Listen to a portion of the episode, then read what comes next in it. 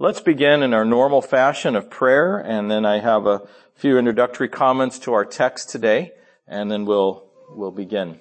Dear Father, we thank you that this is a moment in which the Word of God can be proclaimed, but we recognize desperately the need that we have to ask you to work through human vessel to communicate accurately and perhaps with insight what the Spirit of God has written for us. So we pray for your blessing on this hour in Jesus' name. Amen.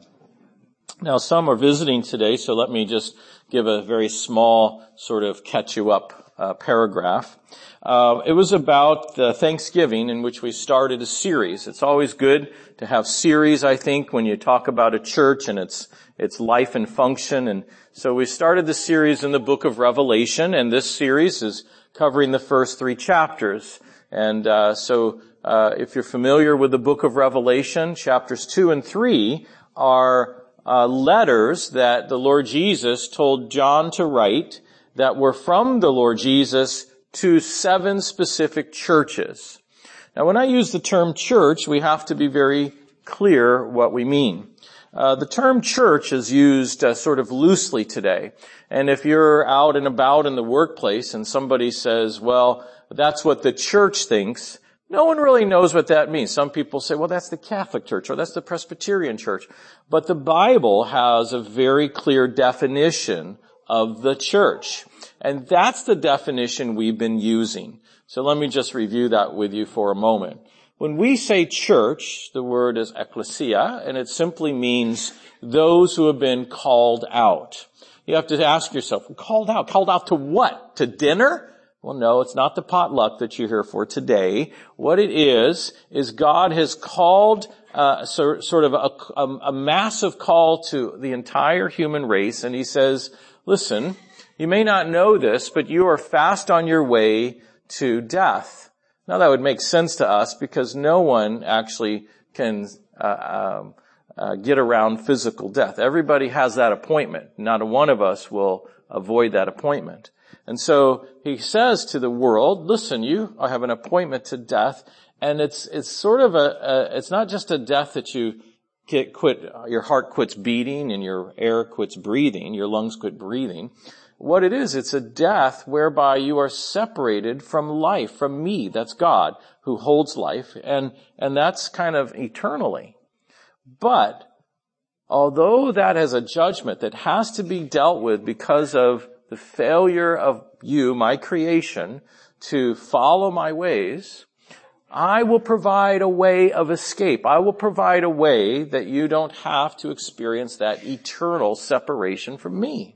And so what he does, or what he did, is he interjected himself as God into the human race in the form of Jesus Christ, who walked differently than any other man. How do we know that? Well, we've got this book here, and there's four writers who all collaborate their stories. In ancient Near Eastern literature research, if you have one person that has written about an event, that's huge data. But if you have four people writing about the same event and they all agree, that's unheard of. That is absolutely statistically impossible. And yet we've got that here. And so we can believe the historical record that when God interjected himself into the human race in the person of Jesus Christ, he did so for one unique sole target. And that was to pay for the sin of mankind. Thus, he, through using the political system of that day and the religious system of that day, got himself to the place where he was actually pinned to a cross. Now, if you're just reading the story, you go, well, that's kind of tragic. But it's not tragic when you realize that this was all orchestrated, all designed by God himself so that you, his creature, could have your shortcomings, sins, felonies, crimes, misdemeanors actually paid for. That's what happens. You break the law, you have to pay the law, right? You do the crime, you pay the time. Well, in this case, the payment was death. It was capital punishment. Now, what God has said is, he said, now listen, you trust this Jesus as your Savior. You are not just saved from eternal separation from me. I do more than that for you. I place you in something called the church. That's the definition we use. And that's the definition that Jesus was using when he identified these 7 specific locations where people who believed in Christ as their Savior for their sins gathered together to study the Word of God, to worship God, to pray, to break bread, communion, all those visible activities. Now, the problem is that when he saves us, he has taken out of you he's diffused the power of the nature to sin, the nature to rebel against God. He's actually neutralized it, but it still has a manipulative effect upon us. And so when you gather as a church, what you see is that there are problems that occur. And we looked at all those problems. Ephesus, we looked at Sardis, we looked at Thyatira and Pergamos, and Smyrna. And now today we're on looking at this document written to the Church of Philadelphia. So that gives you a survey of where we've been and how we've gotten here. What I usually like to do is read the text. So we'll turn to Revelation chapter 3. And we'll begin reading in verse 7. It's not as long a letter as some of the other churches, so we can get through this, I hope. Verse 7 of Revelation chapter 3. And to the angel of the church in Philadelphia write, these things says he who is holy, he who is true, he who has the key. Notice it's singular. The key of David, he who opens and no one shuts, and shuts and no one opens. It's very authoritative. Like, you don't undo what I do, and if I do it, you don't undo it either. You don't get to have that privilege. I know your works. See, that's the word behold, oida. See, I have set before you an open door, and no one can shut it, for you have a little strength, have kept my word, and have not denied my name. Verse 9. Indeed, I will make those of the synagogue of Satan, who say they are Jews and are not, but lie indeed. I will make them come and worship before your feet, and to know that I have loved you. Verse 10, because you have kept my command to persevere, I also will keep you from the hour of trial which shall come upon the whole world to test those who dwell on the earth. Verse 11, behold, I am coming quickly. Hold fast what you have that no one may take your crown. He who overcomes, I will make him a pillar in the temple of my God, and he shall go out no more. I will write on him the name of my God and the name of the city of, I will write on him the name of my God and the name of the city of my God, the new Jerusalem, which comes down out of heaven from my God, and I will write on him the new name, my new name. He who has an ear, let him hear what the Spirit has to say to the churches. Now, this is full of information, but I'm going to divide it up into 4 major points. So this is for the homiletics class, all right? The homiletics class here, you young men, write these down because people ask you what they are. All right, here you go. Christ appreciates. That'll be for us in, let me put my glasses back on. That'll be for us in verse 8. Christ appreciates. The next verse, verse 9.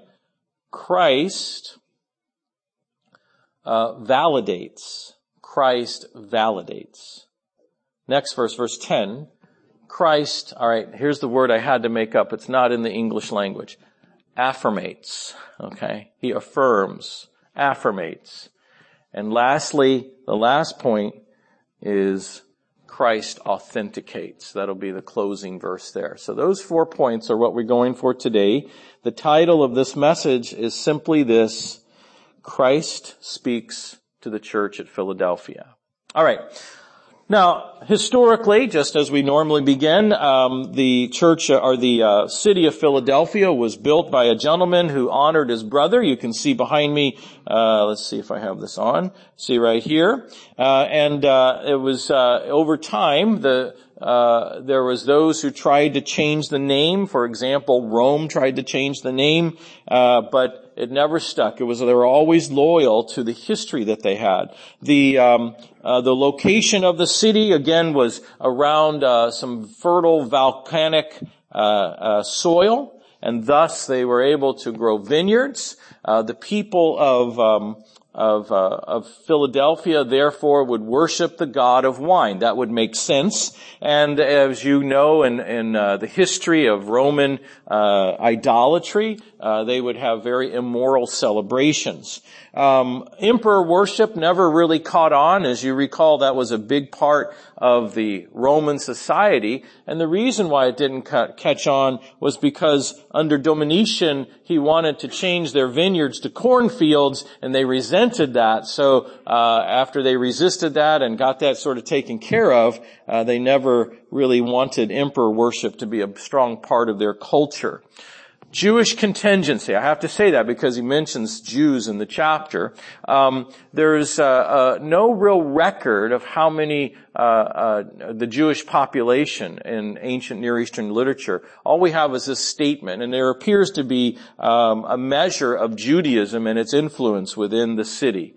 Church history. How did there get to be a church where people who believed on Jesus Christ as their Savior from their sins, who rose again from the dead, gathered together? How do we know that? How did they ever come into existence? Well, we don't. We don't have much of a record. There's some hint that maybe it was when Paul stayed at Ephesus, maybe when the Christians from Colossae, as it might say in Colossians chapter 1. We just don't know. But we do know that there was a church there, and Christ wrote this letter to them. So that's the brief historical sketch. Let's talk about Christ's introduction. We're not to our main point yet, so don't panic.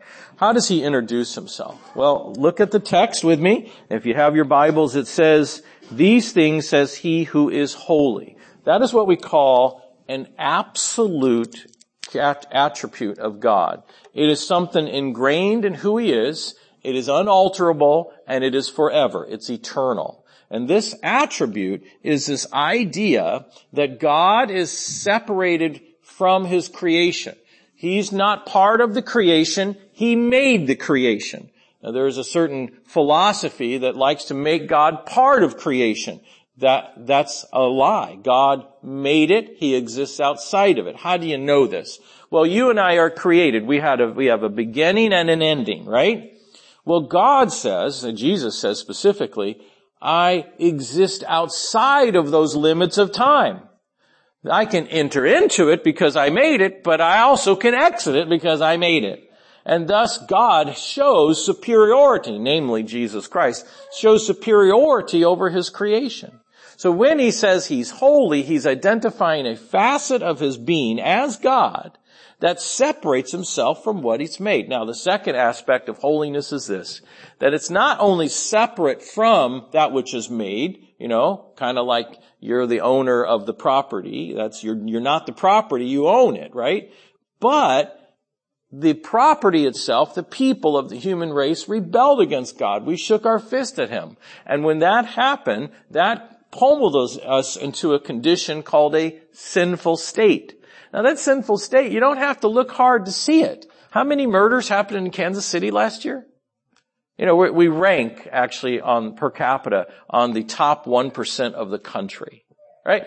That's an evidence that there is a downward decline, right? And yet God, with holiness, is separated from that movement towards the decline of ethics and morals. So holiness has these two concepts. He identifies it right off the bat. Why would he identify it here? Well, there was the god of wine there. They had drunken, immoral celebrations all the time. Then he says this, I am true, right? He who is holy, he who is true, genuine, authentic is other words that would define this term. He's unlike any of the Greco-Roman gods, and specifically the emperor of their day. He's the real thing, the most trustworthy person. Now, that's a very important concept to understand about God himself. Many people I meet, they're looking for something. They're looking for truth. They're looking for their true identity. They're looking for their true way to follow. Well, Jesus Christ comes to the dinner table and he says, I got that. That's me. What you're looking for is right in front of you, Jesus Christ. Now, if that's you, then I'd like you to meet your Savior today. Now, notice also how he identifies himself. It says the key of David. It's singular, and it's a quote that comes from Isaiah 22:22. And in that paragraph, there was a guy named Shimna. See his name here? He was being relieved of duty because he was arrogant. Now, the duty that he was being relieved was being a steward of the treasures of Israel, of Judah. Now, what he's saying is, just like Eliakim was put in the position to be custodian of the treasures of the king, so Christ has this same role. He is above others. He is the Messiah. He is unique. And he is the one that will hold the storehouses of heaven. See, the very specifics that he talks about is personhood. Now notice this. There is a pagan allusion to the god Janus. And the god Janus would open the door for agriculture, the heavens, the rains every year, would bring peace and war. If you compare this statement of Christ to this cultural moment, what you find is he's saying, and Christ is superior to your thinking, O Philadelphia, of the god of Janus. In addition to that, Eliakim was responsible to open the doors of trade and commerce for the country. He would bring those peace treaties in, those trade treaties in, and he would be responsible to not only guard the wealth of Israel, but he was responsible to make it grow. Today we call that, what do we call that? The guys that set the interest rates, that group. We don't trust them. Okay. Now, what he's saying here is Christ is not only in this position because he's trustworthy, but like you're familiar with Eliakim of the Old Testament, in contrast to the god Janus of your day, Christ is responsible to bring in that which would be beneficial for his church, that would help the church grow. In other words, Jesus Christ takes responsibility for his church. Now, that's what we believe here. We have four men who are identified as the spiritually responsible before God. We call them the elders. Now, I feel kind of young, so I don't know if I qualify there. But nonetheless, we call them elders or shepherds or whatever other term you want to use. But what the person who's really in charge are not those four men. It's Christ. Now, we believe that strongly. So when we get together and pray for the chapel, for the saints here, for those who visit, it's our goal is not to figure out what we're going to do next. Like we got a little boys club going on. You know what we have is we get on our faces before God and we say, what do you, O Christ, want for your church? Now that to us is fundamental. And we believe that with all of our hearts. And if you ask us when we're all alone, and if you say, would you die for that one? Yes, we'd die for that one. That one's big. Because it's Christ who is the one, Eliakim, if you will, over the church general and this church in specific. That's how we see it. Now, let's talk about this first point, all right? And the first point was Christ appreciates. Look at what he says in verse 9, I know your works. We've talked about that phrase before. Oid as the term, I am aware, I have calculated, I have observed. See, I have set before you an open door. No man can shut it. For you have a little strength and have kept my word and have not denied my name. Now, let's just talk about this idea of the door, all right? That is sort of a metaphor for opportunity. And what he's saying is, it's in the perfect tense, which means that he did it in the past, but it has ongoing effect in relation to the writer of that moment. And what he's saying is this, I have set before you Philadelphians an opportunity, an open door that you can go through. And that door will be something I want you to go through. Now then he compares it, notice what he says next, to this, he is saying to you this, be encouraged. I am keeping that door open. Your city was infiltrated, propagated, brought to forefront by the Greco-Roman culture, but I am opening a door for the church. Now listen, today there is a lot of culture that is anti-Christian and anti-God. We can hear it in the laws that we make and the debates that happens in Congress, to the city councils, to the school boards. And I don't think we need to sit back and get militant and say, well, we're going to get you back. I think what we say is, listen, God, if God opens a door for us, we should be encouraged and we should go through it. We shouldn't be cowering in the background. We should just let the Lord do what he normally does. Christ is holding that door for us. All right? That's what he's saying, as he said to the church of Philadelphia. Now notice the phrase, for you have a little strength. You know, when you first read that, you go, so you think I'm weak? Well, I don't think that's the emphasis. What he's saying is, what strength you have might seem small, but you're putting your strength in the right place. How do you know that, Steve? Because it says you have little strength. Oops, let me put my glasses on. You, sub before door, you have little strength, have kept my word, not denied my name. They're putting what little strength they have in the right direction. That's what I think is important here.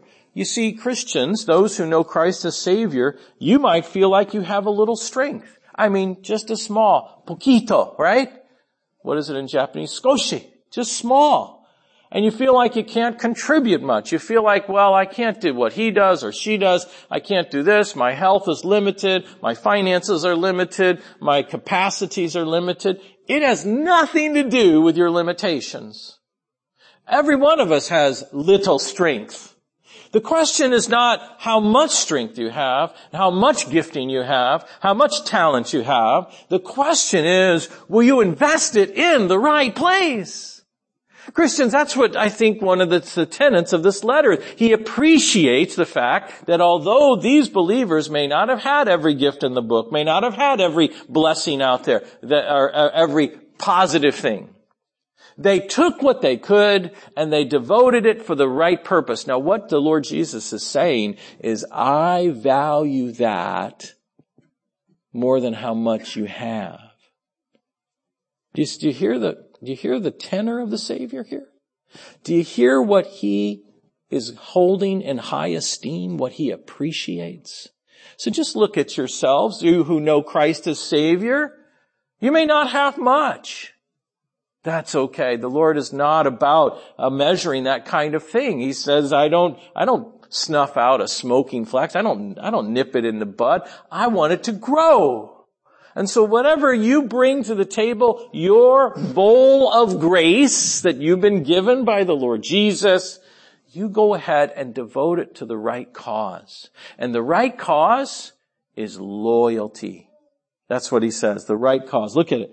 You have kept my words, obedience and loyalty. He says, you have gone the extra mile to observe and obey what I have said. And the negative, you have chosen to use your little strength to stay loyal, to not become unfaithful. Do you see what he's saying? I value that. Oh, Philadelphian, I love it that you took whatever little tiny square you've got and you've given it all over to keeping what I said, to following my word, and to being strong in your commitment. That means the world to Jesus Christ. How do I know that? Because he outlines it. He underscores it in the text. He states it emphatically. Where are you, my friend? Because I'm pretty sure that there's a few of us that feel like we're barely hanging on, and if we didn't have fingernails, we'd be falling down the trap. I want you to know that the Savior is aware of your little strength. I want you to know today that no matter how much or little strength you have, if you're able to turn that to obedience to the Savior in whatever capacity is in front of you, if you are able to turn that over to the Savior in unmitigated loyalty and faithfulness, the Lord God, Jesus Christ, loves that. Well, if I hear something that my Savior loves, I'm going after that, aren't you? Absolutely. Absolutely. All right. Now let's move on to the next major point. In the in the culture there, as is before I go into the next major point, in the culture there was a lot of pressure, as we talked about in the church of Pergamos, to join the trade unions so that, and they had their own patron deity and their own practices which involved immoral celebrations. Lots of trade, and you can't do business unless you're part of the leather guild or the carpentry guild, and lots of pressure to be disloyal to God. I am pretty sure that you have pressure to be disloyal to God yourself, whether it be morally, business-wise, affection. You see, you and I are not too different than a Philadelphian. All right, let's go on to the next major point. Christ vindicates. First one was Christ appreciates. Now Christ vindicates. Look at verse 9. Those who are of the synagogue of Satan, that's pretty strong, who say they are Jews and are not, but lie. Indeed, I will make them come and worship before your feet, and to know that I have loved you. Now, this is a pretty interesting discussion. In the economy of that day, Christianity was relatively new, obviously. This letter was written around 90 AD. Christianity got its feet underneath with the Book of Acts, and that's around 35 AD. So we're talking roughly 55 years, so 5 to 6 decades after the inception of Christianity, which happened on the day of Pentecost, Acts chapter 2. Now, over those 5.5 decades, at the beginning of those 5.5 decades, Christianity was thought to be a sect of Judaism, of the law, the Torah, the Mishnah. And so Christianity was not necessarily viewed by the Roman government as being something weird. They just thought it was a different form of Judaism. But those who remained in the Jewish religion, they saw it as an affront, as an absolute takeover move of non-Jewish tradition trying to take over Jewish tradition. And so most of the persecution in those early years was from the Jewish people against the Christians, who many of them were Jewish by blood, by ethnicity. Now, as you grew in history over those 5 to 6 decades, there appeared to be more and more antagonism from the government itself, because they began to recognize that, hey, you're not so Jewish, are you? You're kind of your own beast. You're your own entity. And thus persecution became more focal, more pointed at the church itself. Now, when the writer John uses this term, he is referring to the persecution that was happening from those of Judaism against the Christians, kind of the early form that was happening in the inception of the church. It makes sense because, things spread from Palestine out across the Roman Empire, and that takes time for it to happen. This Philadelphia church was in Asia Minor, so you would expect that there would still be persecution of the Jewish religious people against the church. And he said, they're a synagogue. That's a Jewish term. A synagogue, but it's not, it's really a synagogue of Satan. It's not a synagogue of Yahweh. Because they say they are Jews, that is ethnically born with the Jewish blood, but they don't value the things that God is doing. He's changed it through Jesus Christ. So really, they are liars. They're not telling the truth about who God is and what He intended in the Old Testament. They're persecuting you. I know that. Now here's the interesting part. He says, I will make them bow at your feet. Now notice it does not say, I will make them bow before you, as if you, that is the Philadelphian, is a god. He's saying, I will make them bow at your feet, but more importantly, at that moment, they will know that I have had my love for you, and it's never quit. You know what? He's vindicating His people. He is showing those who rejected God to say, listen, you're going to come to a point where you're going to see that what I was doing was actually, that what was happening was me doing it. This comes to you also from the book of Philippians chapter 2, where he says there's a coming day when every knee shall bow and every tongue shall confess that Jesus Christ is Lord. Now, what I think is happening is He's going to bring low those adversaries of Christ. as they worship Christ, as it says in Philippians chapter 2. And upon doing so, he will say, I can just see this scene, he will say to those who have been enemies of Christ, rejectors of Christ, he will say, don't you know, those who you are persecuting were the ones that I love. Now, if you don't think that's going to bring a smile to your face in that day, then you don't know what this is, right? You ever been in one of those situations? You know, workplace, when it looked like you were the bad guy and somebody comes along and says, actually, Carl was doing his job. He fulfilled everything and he did it perfectly. It's this guy over here didn't do his job. And the boss goes, really? And all of a sudden, Carl gets promoted and the other guy, he gets out, right? Well, this is kind of the same analogy. He's going to say, listen, you haven't been, and you were a rejecter of me, and you were a persecutor of me, but you failed to realize that I love my baby Christians. I love those people who trusted Christ as Savior. And you should know that from eternity, that these are the ones that have my full affection because they received my provision of Christ on the cross. Oh, listen. Receive the provision of Christ on the cross for you. And God deposits his man. He loves everyone, no doubt, for God so loved the world. But when you trust him as Savior, he really gives you special focus of intensity and intentionality. And he's saying that to this group of people. This is what it's going to look like in a future day. Now, what does that tell you and I today, Christian? Boy, it tells you that the Savior has your back. He will vindicate you. He will make it. Now, he's not saying you're going to get worship. They're going to be actually bowing before Christ. You're just going to be an eyewitness to it. And in that moment, he'll say some of the most blessed words that I think will resonate in your heart for eternity. Know that I have loved you. I've loved you through your pain and suffering. I loved what's happened to you along the way. You will share in this moment where every knee will bow, and it won't be for your glory. It'll be for the glory of God, and you will be applauding God as you should, but I will vindicate you. Man, what a precious Savior you have.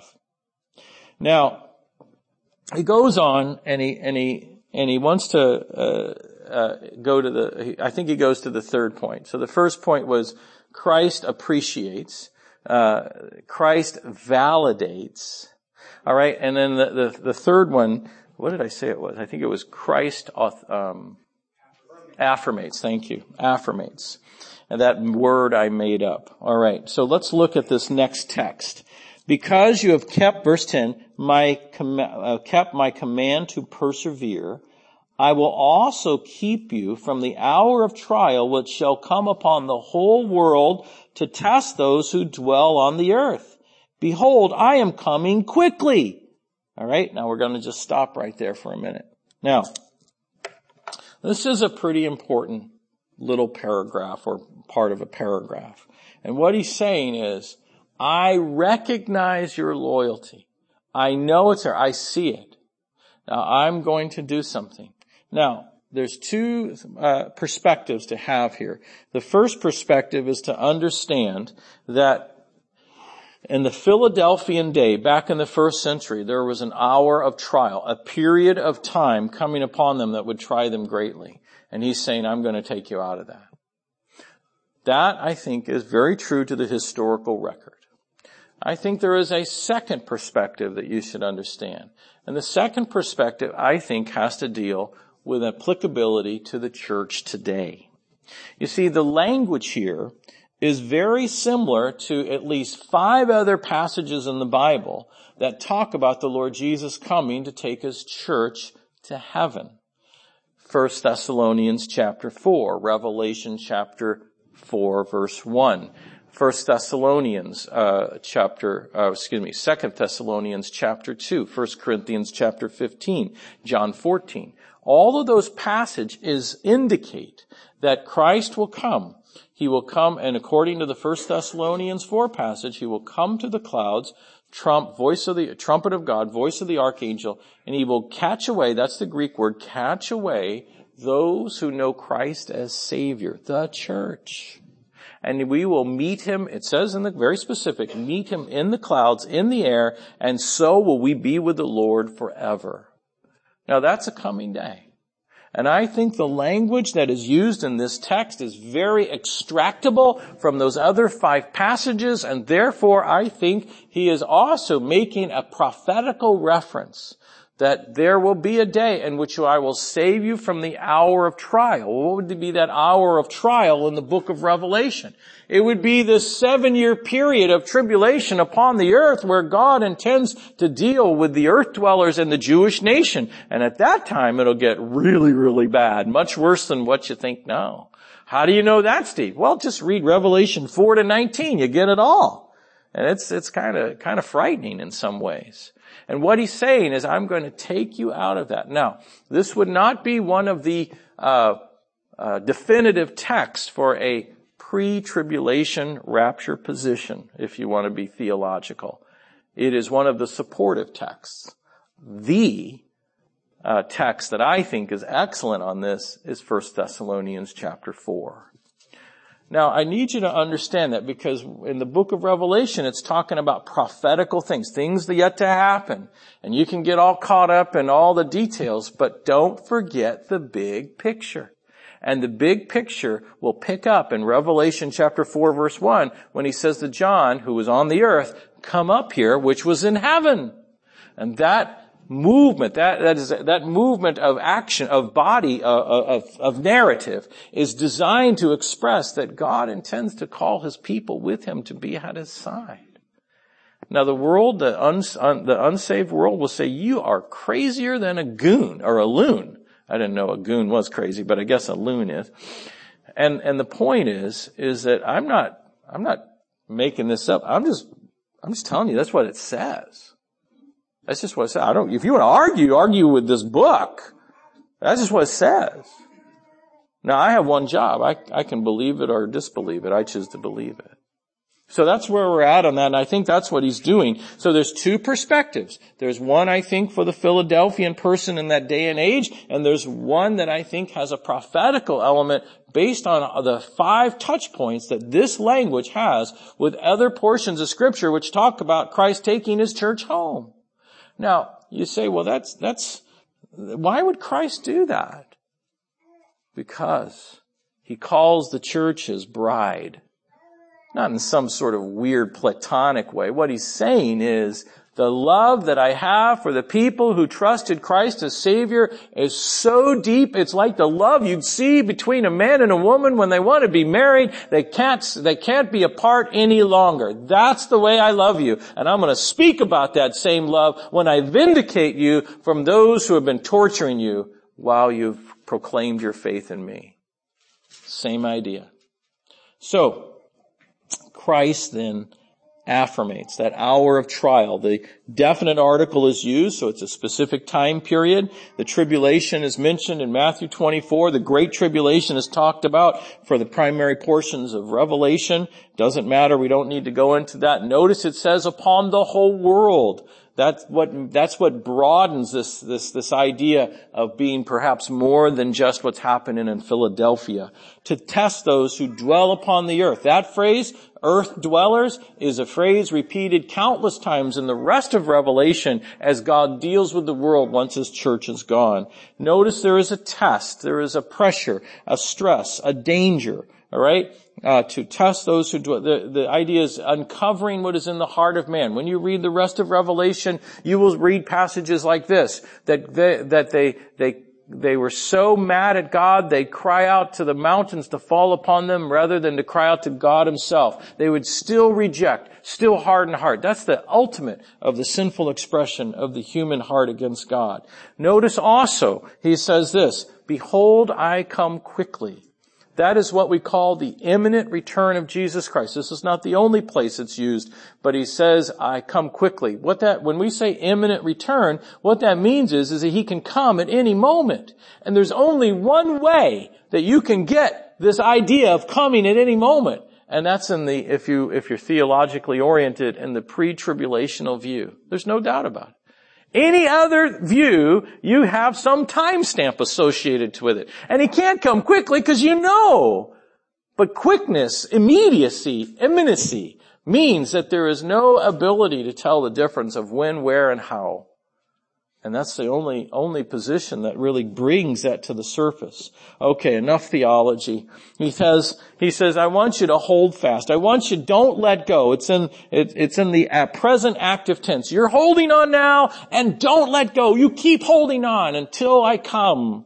He says, the door, hold fast to what you have. What do they have? Well, they have an open door. They have an open door by Christ. They have a little strength. You hold fast with the little strength. They have my word. They have my promised vindication. They have my love that I'll proclaim in that day of vindication. They have their obedience to Christ and his promise of deliverance. You hold on to it all. Christian, listen, you're going through some trials right now.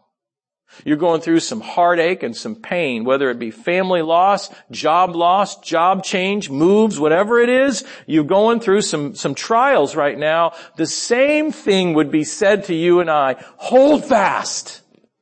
You may have a little strength, but you hold on. Use that strength to hold on. You see, I've given you my person. I will come and take you home. And you will be with me, and we're never going to be separated again. You hold on to your obedience. You hold on to my love for you. Don't let it go. Don't fall into the trap of thinking that God has become disinterested in you. Don't fall into the trap to think that God is an unjust God, that God is at fault for all this turmoil and mess we're in. It's because of sin that we're in our mess, and it was sin that we committed on our own. Don't fall into those ideologies that move you away from the truth of God and the Bible. God is not some demented person that has to be awakened from his sleep and wants to beat you with his cane so you'll get off his front lawn. That's a lie. No, listen. You hold fast to the word that's true. All right. He also says this. Behold, I am coming quickly. Hold fast what you have, that no one may take your crown. Now, there are several crowns in the Bible. Those are rewards that are given to those who have been faithful. That's talked about in Corinthians and Romans. Now, this is unique. It appears that there is a crown for faithfulness, right? And he's saying to you, it can be stolen. You can lose your way. Beloved, we have had saints here. We have had Christians who have lost their way. I don't know about you, but I bleed over those souls. I bleed over them. We should. That's what the body does. That's what it means to love one another. And those souls, they're on my lips at the throne of grace. They should be. They should be. Someone has been stealing their crown. Do you have that position? Are you in that state right now where maybe someone's trying to steal your crown and your joy and your faith? I think you should listen to the words of the Savior. Hold fast. Hold fast. All right, lastly, we'll end here. We have the promise of God, of Christ. Not only does he affirmate, but he authenticates. This is his promise of what will come to the overcomer, to the one that endures, conquers these circumstances. He says, you will be a pillar, in verse 12, in the temple of my God. Now that's referring to a future temple. Ezekiel talks about that future temple, but it's said in a metaphorical way. He's saying, now listen, doesn't mean that you're going to actually hold up the edifice and your arms are not going to get tight. It's not really talking about something like that. He's talking metaphorically. And what he says is borrowing from the imagery of Philadelphia.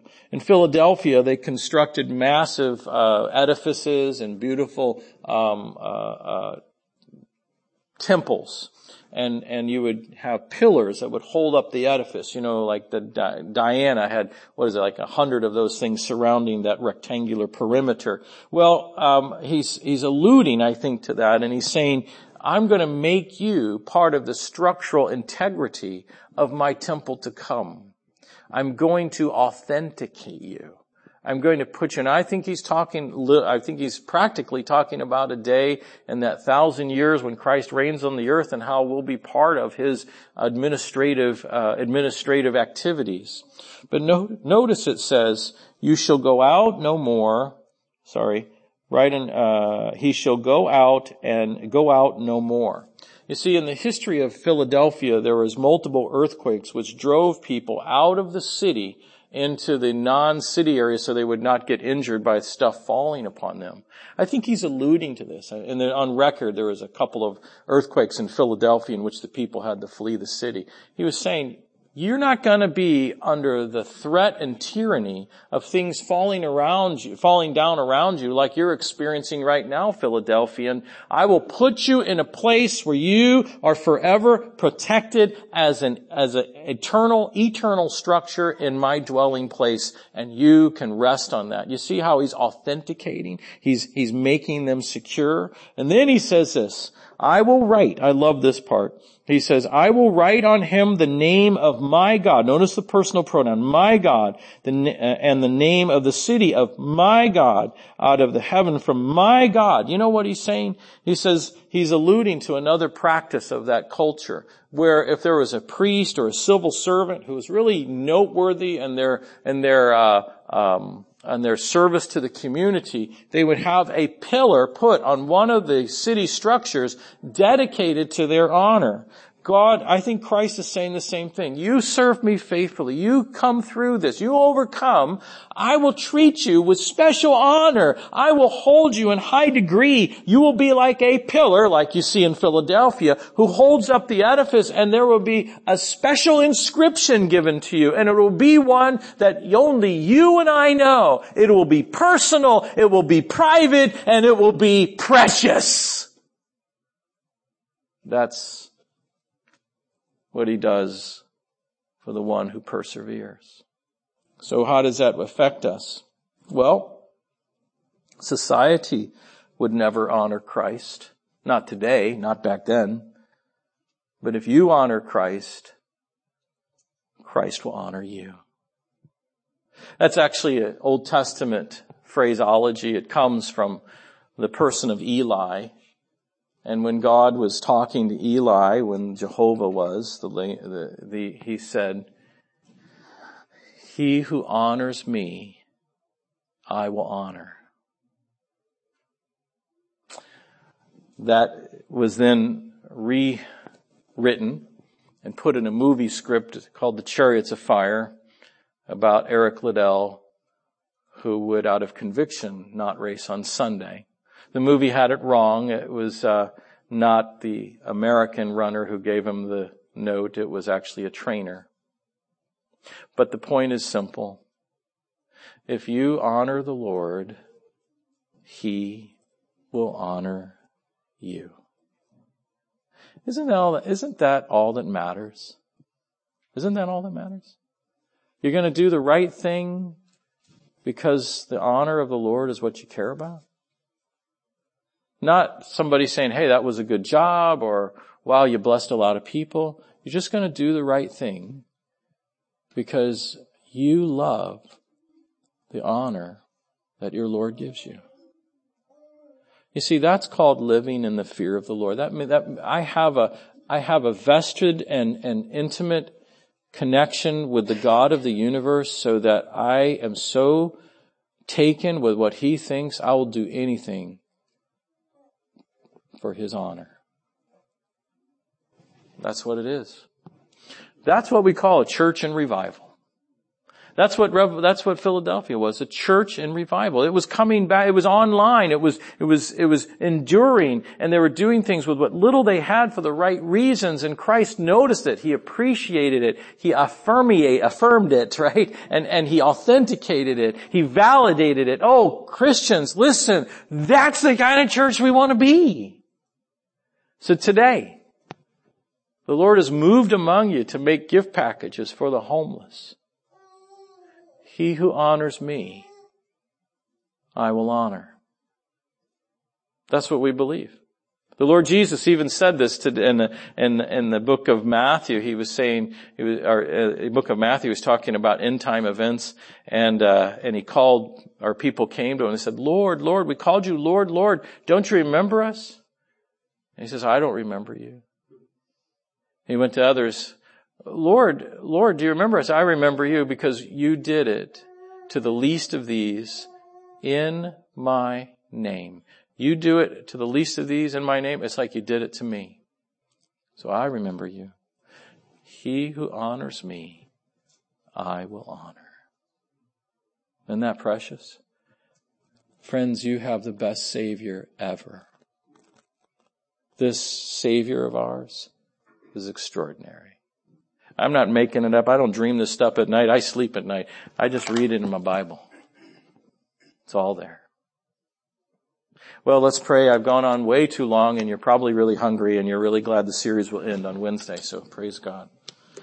Father, we thank you that we've been able to open this book and recognize a few very beautiful things about your word and about your Son, and we thank you that he is God, that he is true, he is faithful, he has the key of David, he's like the perfect Eliakim. And Father, today we want just to say, thank you, O Father, for this Son of yours who not only appreciates, he validates, he affirmates, and he authenticates. What a splendid administrator of all things spiritual. Father, today, there are perhaps maybe some that are not part of your church, and they've been longing, looking, thinking, wandering, pondering. I want what this is. I just don't know. Oh God, open their eyes to what it means to trust Christ as Savior. In Jesus' name I pray. Amen.